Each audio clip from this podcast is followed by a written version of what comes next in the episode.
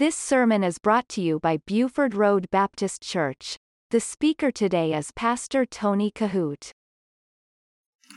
And I'm speaking now on a sermon series entitled When He Spoke. And we're taking the seven sayings of Jesus on the cross and breaking them down and individualizing them to one sermon at a time. And so today we're preaching sermon number three in this series, or the third time Jesus spoke. And the title of the message today is The Words of Affection. The Words of Affection.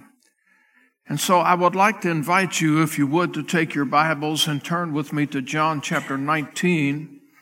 As you know, from week to week, we get these scriptures for you on the screen and you can read them I think, in the giant print much easier.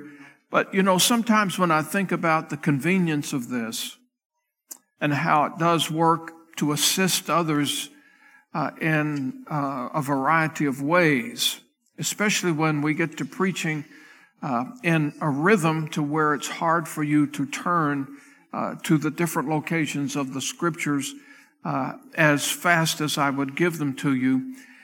I, I pray that it never gets you used to not reading your Bibles and not turning to the scriptures and not knowing how to find them.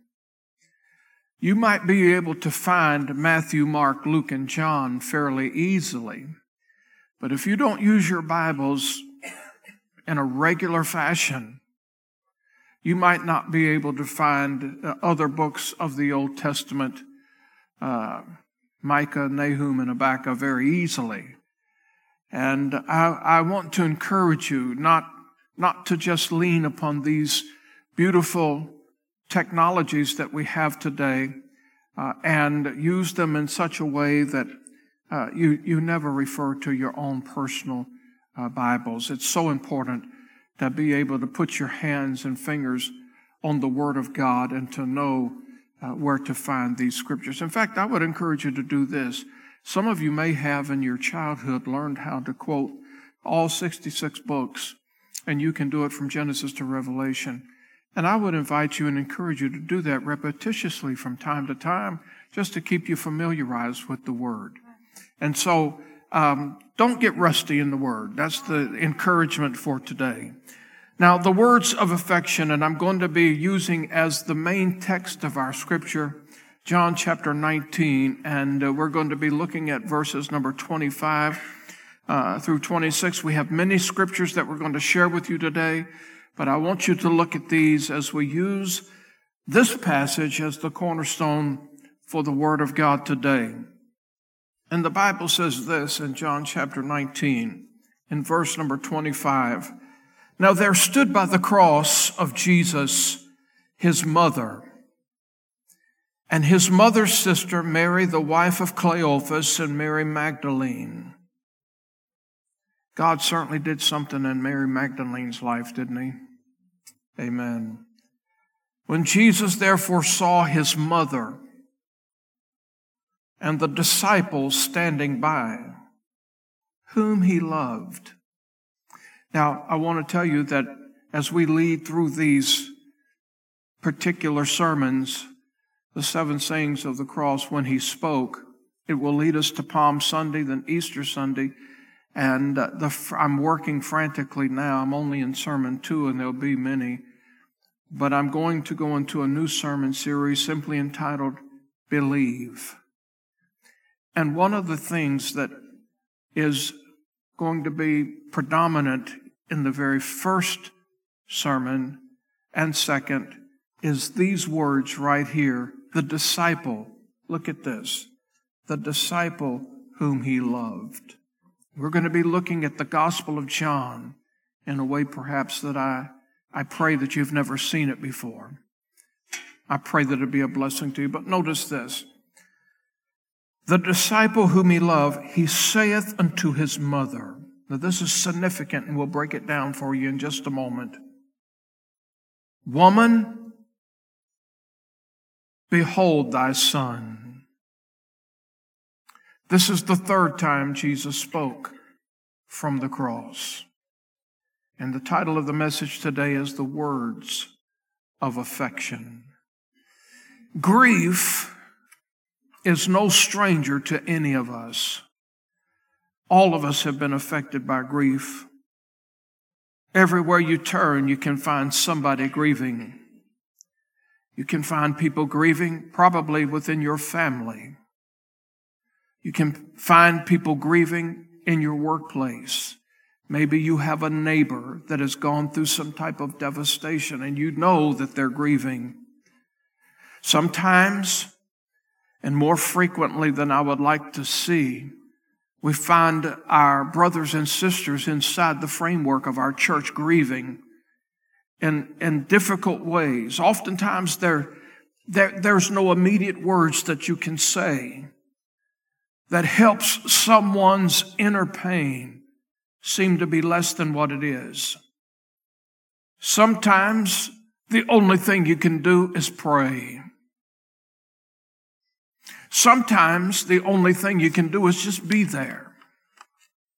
I don't know how many times that I have stood by the bedside of someone in the hospital passing, or I've sat out in the lobby in a hospital waiting room, or I've stood in the hallway when there were no more places to sit, and somebody in the family that I didn't even know would walk up to me and say, Pastor, thank you for being here. I didn't teach a Sunday school lesson and I didn't preach a sermon. Sometimes I didn't quote a lot of scriptures. But the fact that I was holding somebody's hand in the hours of the most difficult times of their life meant the world to many, many people. Sometimes, again, all you can do is pray. And then sometimes you can be there. I'm thinking right now of the horrendous tragedy that took place in Kansas City, Missouri over this last Super Bowl festivity. I love sports. I love football. Go Cowboys. But the thing is, I, am not impressed with drunken stupors that people can get themselves involved in whenever there's some sorts of celebration. You know, even when that ball drops, at New Year's Eve. You ever seen that? I didn't know this until recently, but this is the God's honest truth about this. Gail and I were in a taxi going to a place, and we were traveling through New Jersey. Our destination was New York, and I asked the cab driver, I said, How far are we from Times Square? He said, Not very far at all. You want to go there? I said, Absolutely not. I said, but listen, are you from here? Oh, yeah, I know it well. I said, tell me, tell me about this because I watch this sometimes occasionally on New Year's Eve. And I watch that ball drop and I see the thousands upon thousands of people. They're in there like sardines. I'm talking about thousands of people. And I asked the man, I said, how does that happen? How does, how does anybody stand like that for so long? And he said, he said this. He said, everybody that stands there watching that ball drop has to be in Times Square at five o'clock, no later than five o'clock. You cannot get there later than five o'clock, number one. I said, You mean to tell me those people stand there in that mass of humanity from five o'clock to midnight? He said, Absolutely. He said, There are no food, there are no restrooms. He said, And if you get out of line, you're done. You can't get back in once you go out. Now, this is for mature audiences only. So, some of you may want to put your fingers in your ear. But they said this that even adults, they have to wear diapers. Because when you stand in that crowd, there's no getting out. I've often wondered about that. How does somebody stand in that line and and for all that time just just to see a crazy ball drop. Are you kidding me? If you have ever done that, Don't ever tell me about it.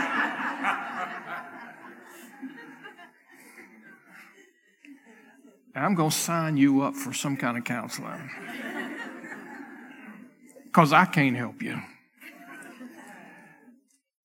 But, but I got to thinking about that.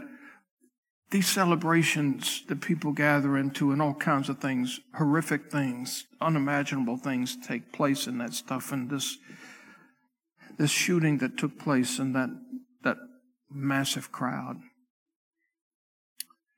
There are people this morning, right now, that are grieving themselves sick. They're on their knees. Maybe there's some that can't function.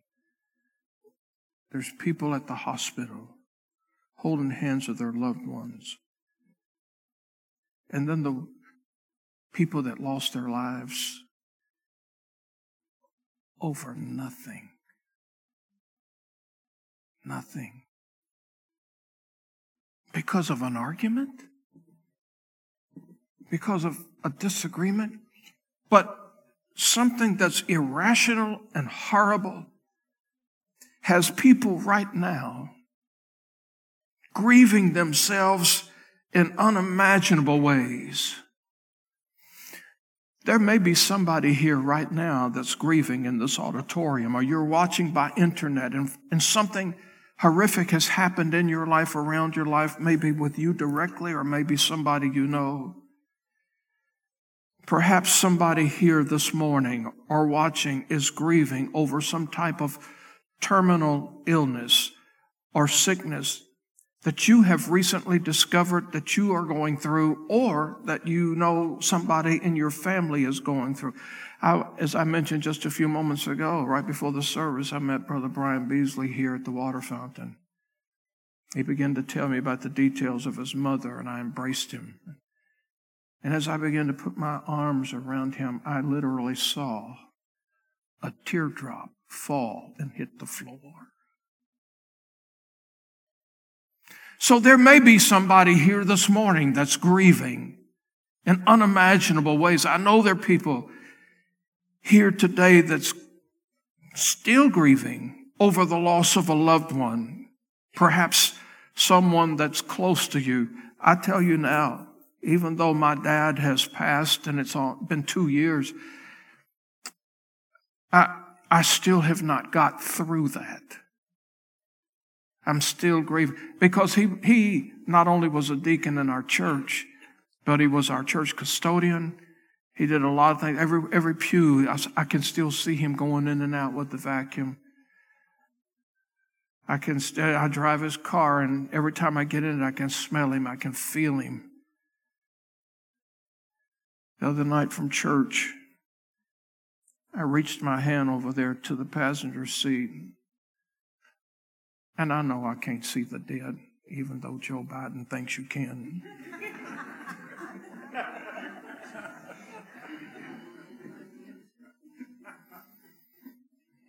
he really does. And I know I can't talk to the dead, and I know that I can't see the dead, and I know that there's a great gulf fixed. But sometimes I just say this Hey, Dad, I miss you.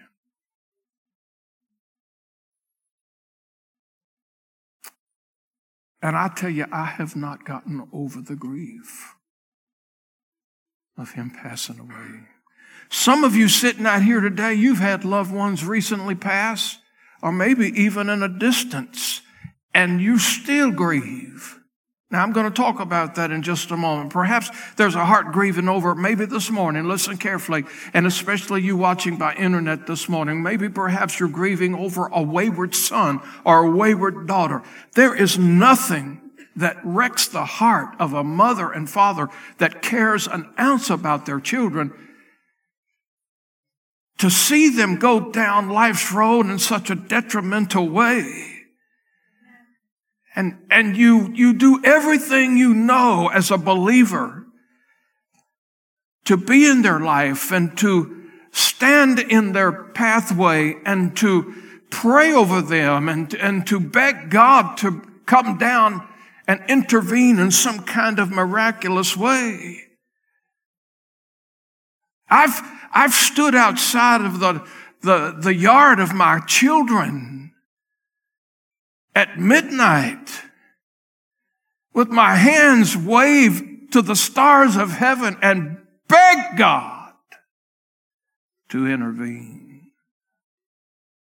And we as parents, we do everything. There's nothing. I'm telling you, there is nothing. You watching today, this auditorium is full of people. We all have grandchildren and we have children and we have loved ones in our family. There's nothing heavier on a heart of a parent as to see a wayward son or daughter. Maybe there's somebody here today grieving over an unsaved loved one. You've done everything you know to do. Maybe there's, there's someone in here today that's trying to win the husband. And listen, and the scripture says, and you've claimed that scripture just by your gentle conversation, you can win them. And you've read that verse, you've claimed that verse, and it doesn't seem like nothing's penetrating. And you grieve yourself up. Maybe there's somebody here grieving over a recent divorce. Maybe somebody's grieving over some kind of financial trouble. Perhaps somebody in here today is grieving over a bad decision. You thought it looked good. It looked like the pie in the sky. It looked like that the grass was greener on the other side, but I remind everybody in here, the grass is only greener over septic tanks.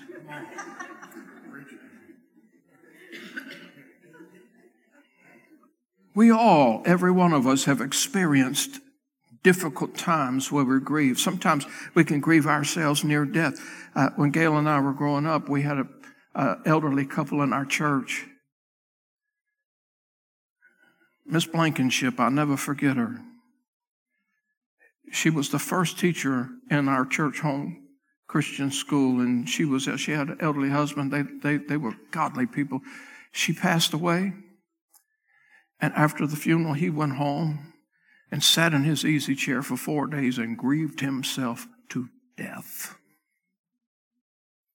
Some of us know what it's like to grieve over loved ones. And maybe I'm telling you today, when our hearts are broken with that kind of grief, we're prone to question God. All of us are without exception. It, it's a sad thing because we know where he's at. We know he's on the throne. We know he loves us too much to make a mistake and he's too wise to make a mistake. He loves us too much to do us wrong. We know all of those things. And so we begin to question him and we begin to feel sorry for ourselves and we say, Lord, why me? Why do I have to be in this position? I don't deserve to be here. Lord, after all I do for you, after all the years that I have served you, I've been faithful to you, Lord. But let me remind everybody here of this one incredible truth, and I hope that you get it. Grief is part of the human experience. And we have to get that. So, preacher, how does all of that tie into today's message? Mary, the mother of Jesus, was no exception to the grieving process. In fact, Mary's life was filled with grief. Think about how difficult it was to tell Joseph that she was pregnant. That an angel of the Lord appeared to her and said that she was going to see, conceive a child by the Holy Spirit of God. I mean, how in the world could a man possibly understand the immaculate conception? Think about the grief she had to tell her parents. How would they understand? Think about the grief she had when the word got out in the community that she was pregnant without a husband and all the rumors and gossip that was going on all around the place.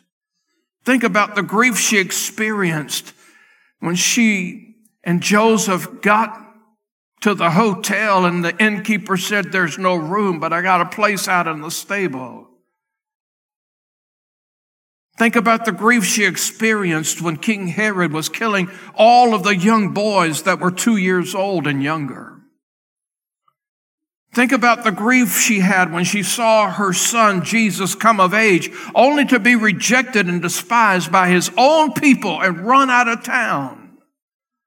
And now, here at the cross, think for a moment, she suffers an unimaginable grief as she watches the horrible events of Calvary unfold before her eyes firsthand.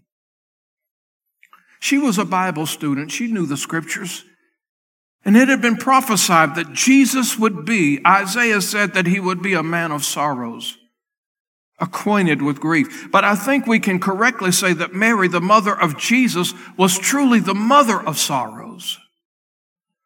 Think about this. I believe the woman who had the greatest privilege in all of the world. I don't believe there was a woman ever who had walked the earth that had a greater privilege of all mankind than Mary. But the woman who had the greatest privilege, I'm talking about giving birth, physical birth to the only begotten Son of God. The woman who had the greatest privilege on the earth had the greatest grief.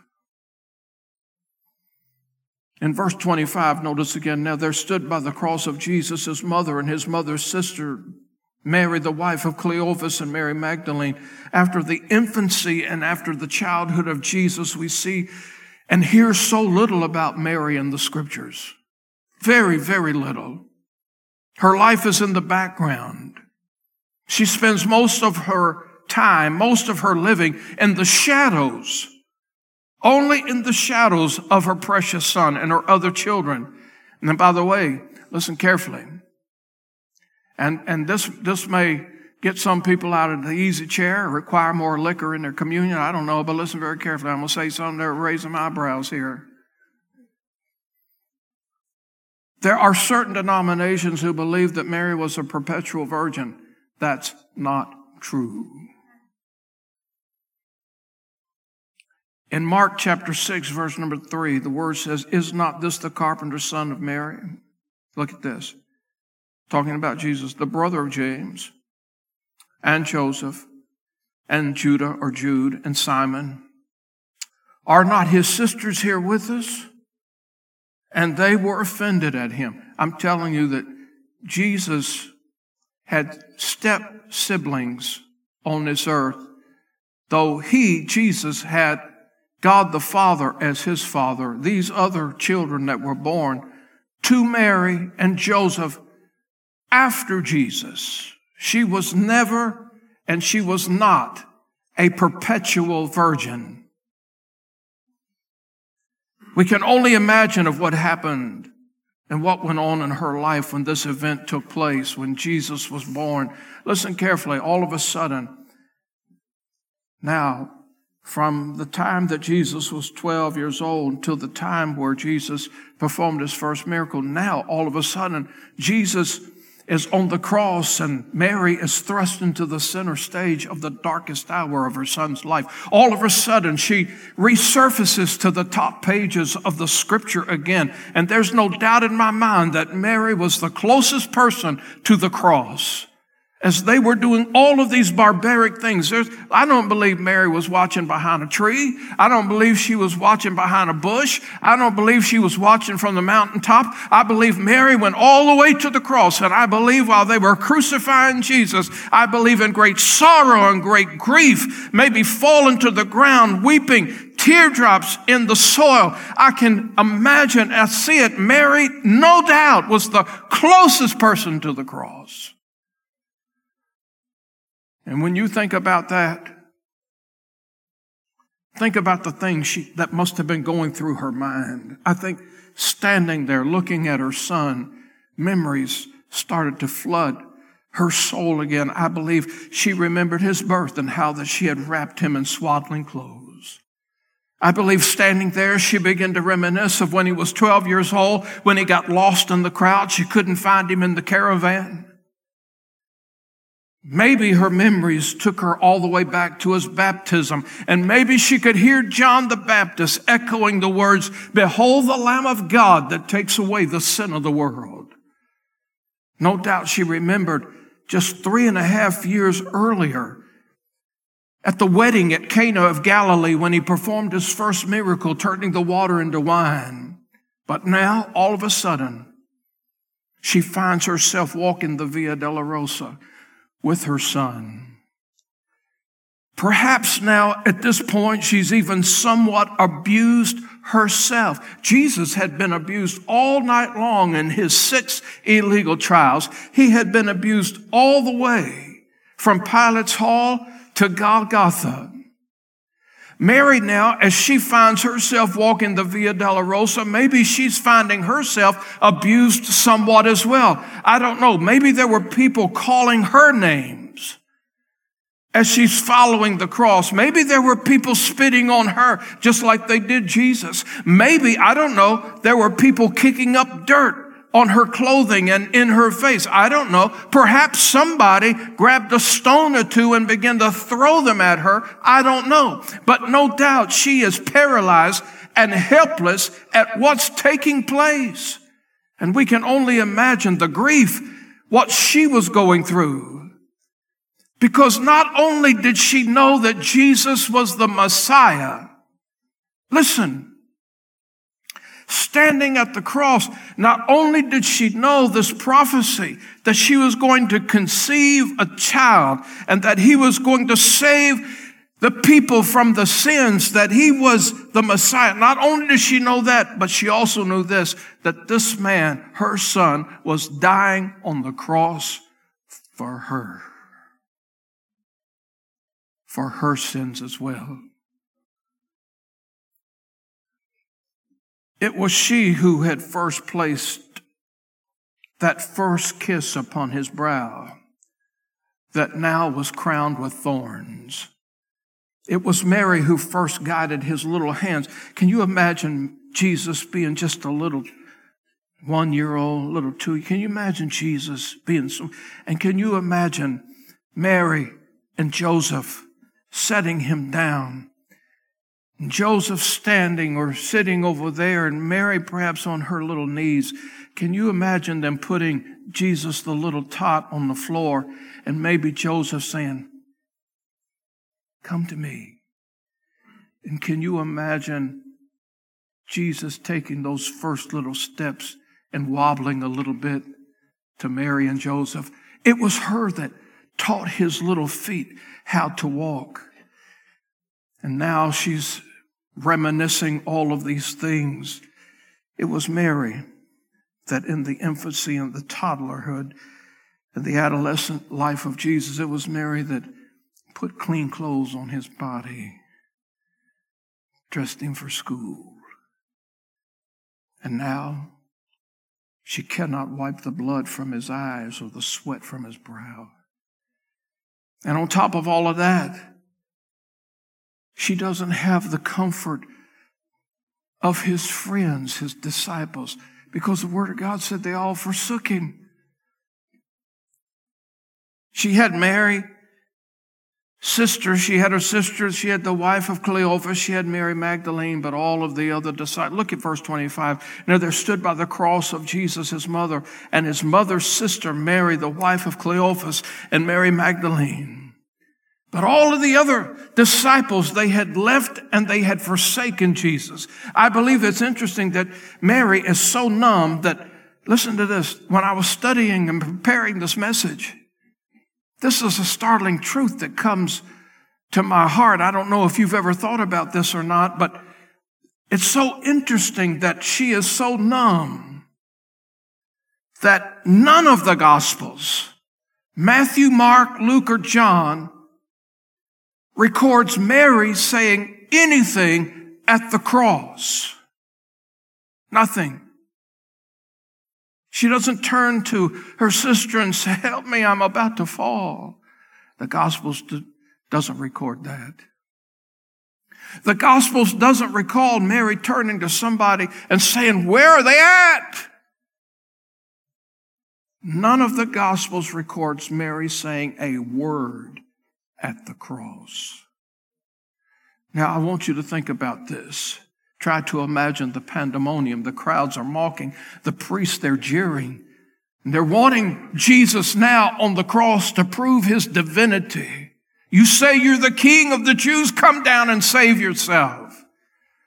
The soldiers were laughing and they were gambling for his garments. And the Jews, they're shouting, away with him. Give us Barabbas. Crucify him and the Savior is bleeding.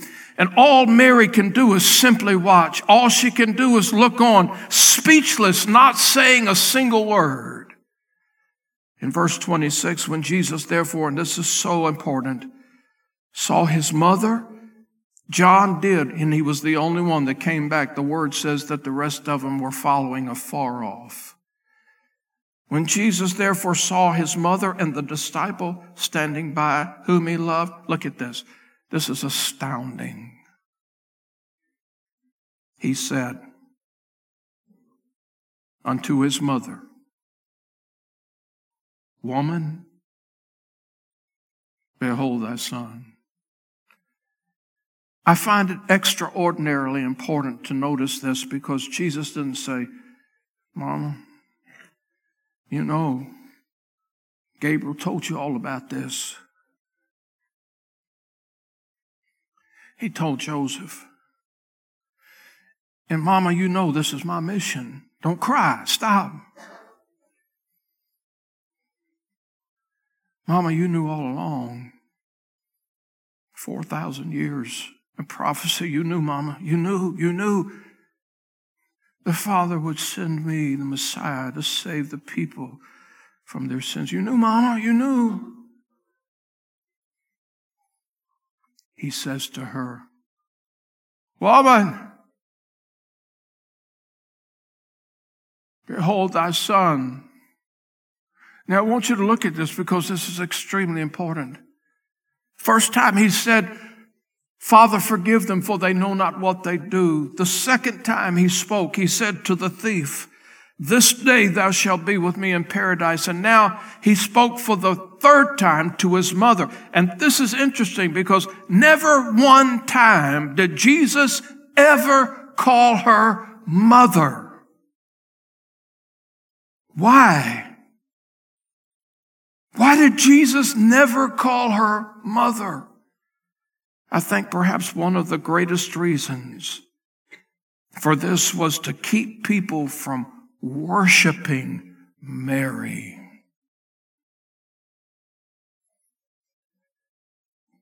Back in Jesus' day, referring to his mother as woman was almost like saying, ma'am. And by the way, I, let me put that on pause for a moment. I will say this. Every person in here today has got children living under your roof.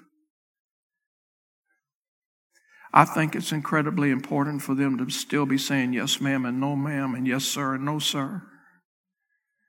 Because I promise you this, I prophesy. Your kids get on a roll in a habit of disrespect, it will send you to an early grave. You say, that's too old fashioned, that's too old school. Try it. Try it.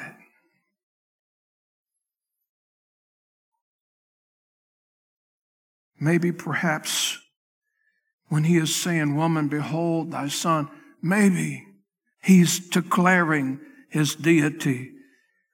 Maybe it was to clear the air that Mary did not create Jesus, but he created her.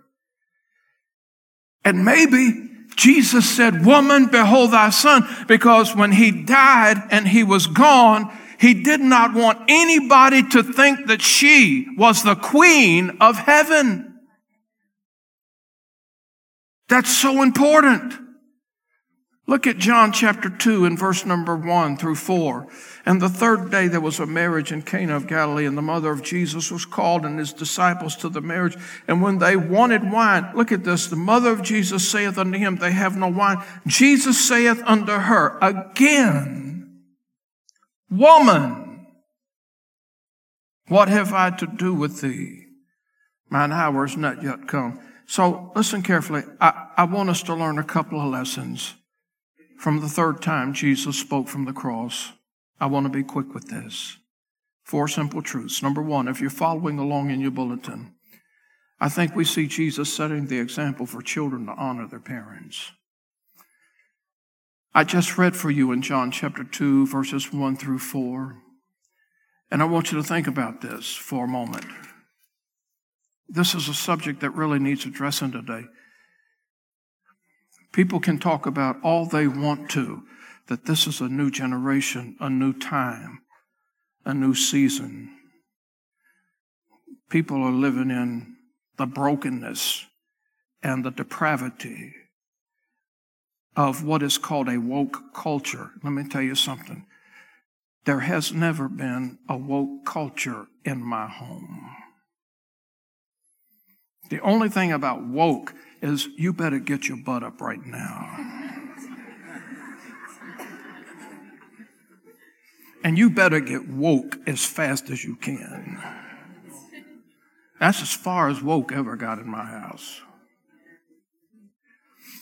And I'm thinking about this morning because the nation is depraved under broken leadership. And, and the mentality of this globe has become so diminished and there's so much disrespect and there's hate all over the globe. And whatever was wrong now is right, and whatever was right now is wrong, and everything's all tangled up. Let me tell you how to set it all straight.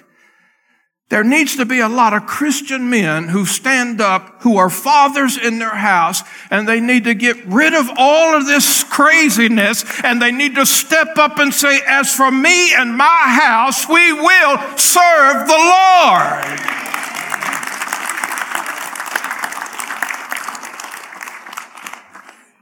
Uh, you never be a father to my children. You got that right.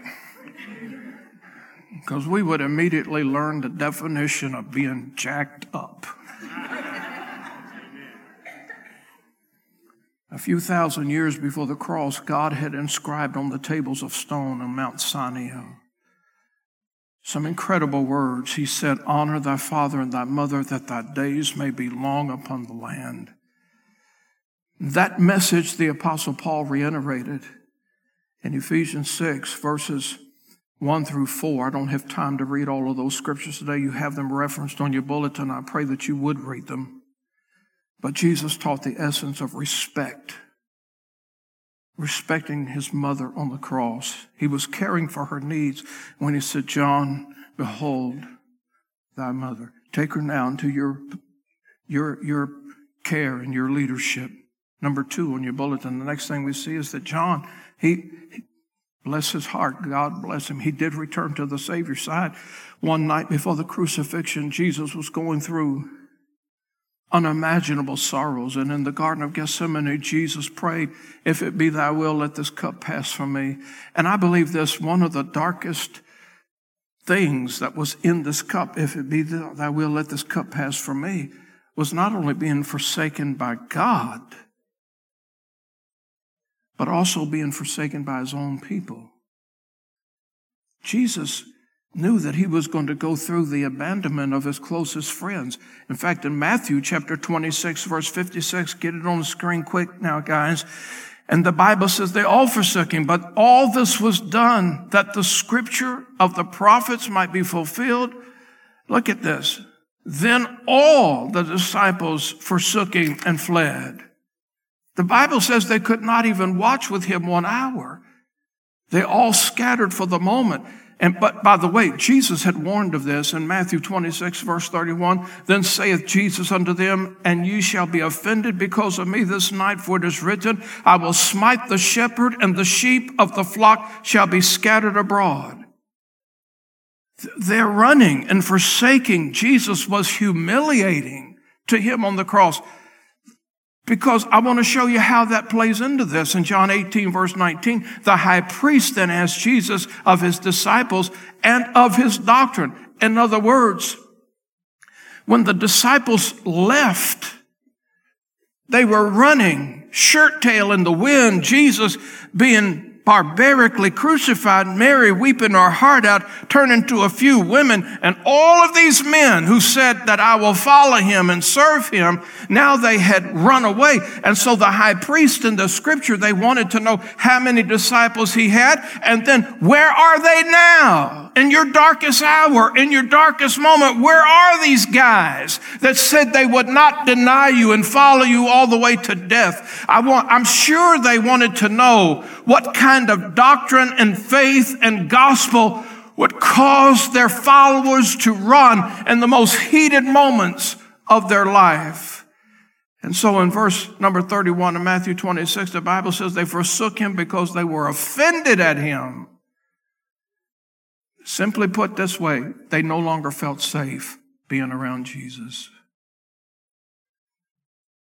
They were ashamed to be in his company, and only one of the twelve came back. Thank God for that one who returned. Listen to this. Don't ever give up on your prodigal. Because someday, by the grace of God, no matter how far they get out in life, hold on to faith, hold on to hope. They can return. Number three, I think we see an illustration of the Lord's prudence. And prudence here, some of you may not know what that means. Prudence means the discipline of oneself or the exercise of good judgment. And this was another prophecy of Isaiah. In Isaiah 52, verse 13, the word says, Behold, my servant shall deal prudently, prudently. He shall be exalted and extolled and be very high. That's the discipline of self or exercise, the exercise of good judgment. On the cross, Jesus exercised exceptional prudence when he said, John, behold thy mother. I think one of the greatest concerns of life is to see that our loved ones are properly cared for. And Jesus used great wisdom on the cross when he selected John for the task of taking care of his mother. And then lastly, number four, I think we see a universal need here because the Mary of Scripture is quite different from the Mary of superstition. You say, What do you mean, preacher? Listen carefully. And this is, this is where so many denominations go absolutely off the rails with doctrine. Because the Bible does not say that Mary is blessed above women, but that she was blessed among women. We have to remember this that she was also a member of the fallen race, just like you and I are. Let me say this that Mary was a sinner, just like you and I are. Because the word says in Romans 3:23 for all have sinned and come short of the glory of God and as she stood by Jesus at the cross he was dying for her as well and it's a perfect picture of what the Bible says for all have sinned and so, without question, the cross paralyzed Mary for a moment, but it didn't stop her. It didn't shut her down. Sometimes our grief will cause us to do this. Sometimes our grief will cause us, we, we can say this to ourselves, you know what? This thing is making me so sick. I ain't doing nothing. Sometimes we can say, our grief is making me so, so sick. I, I ain't going back to church. I'm not serving the Lord. I'm not doing this. I'm not doing this. And listen, I understand the grieving process. All of us been through it. There are people here right now that I, that I know your story. I know your testimony. You've got, you've gone through, there's some people here this morning that have gone through unbelievable things. One after another, your life, you have thought yourself to be as Job.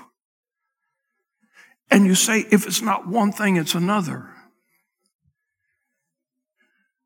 But I hope that you can get some inspiration today from Mary because all the way, all the way from those six illegal trials. Listen, do you think that Mary was sleeping through those trials?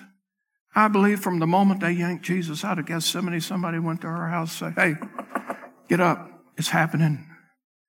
And I believe from one station to the next, she was peeping around the corner. She was trying to hear what they were saying.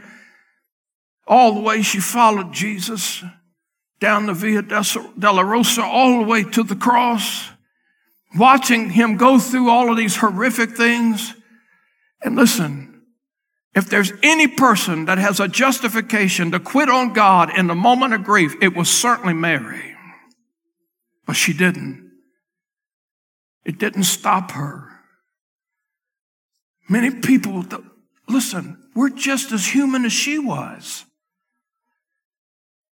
She had human blood flowing through her veins just like we do. And let me show you something precious, and our musicians come, I'm done. I want you to see something in Acts 1:14. After the horrific thing, at, listen, after this, Peter had denied him three times, and Jesus is standing there saying, Hey, lovest thou me more than these? Peter said, Yes, Lord, you know I love you more than these. Jesus says again, Peter, lovest thou me more than these? Peter was interpreting that love to be what the Greek describes as an Phileo love. Jesus was talking about agape love. Peter was saying, Lord, you know I Phileo thee. then Jesus, the third time, said, Peter, okay, do you Phileo me?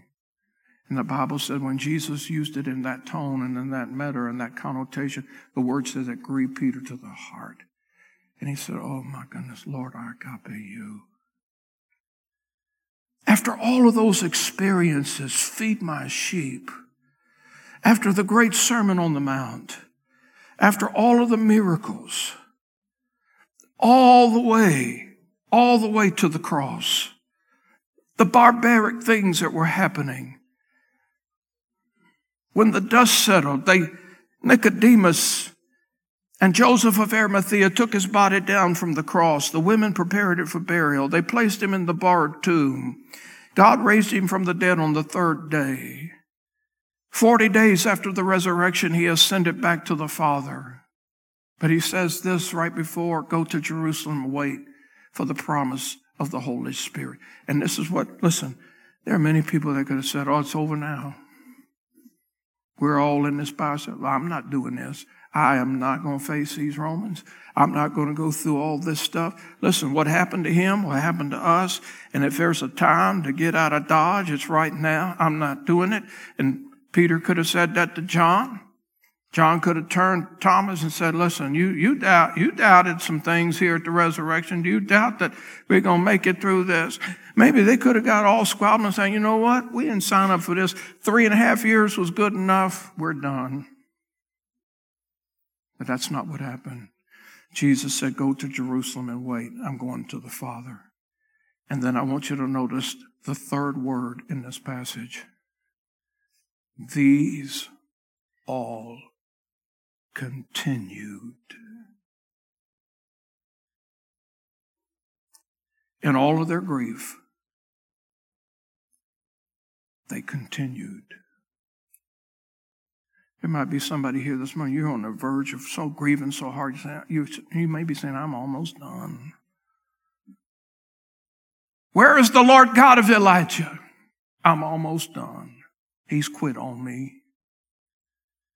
The Bible says, with one accord in prayer and supplication. And the listen, there were there were women in the upper room praying too. Thank God for praying women. Sometimes praying women can put men to shame. And Mary, oh, look at that. The mother of Jesus and with his brethren. I can tell you this grief can can torment your soul. But only Jesus can satisfy it. Only Jesus can give you peace, joy, and hope. You listen to Pastor Tony Kohout. For more information, visit our website at BufordRoadBaptistChurch.com.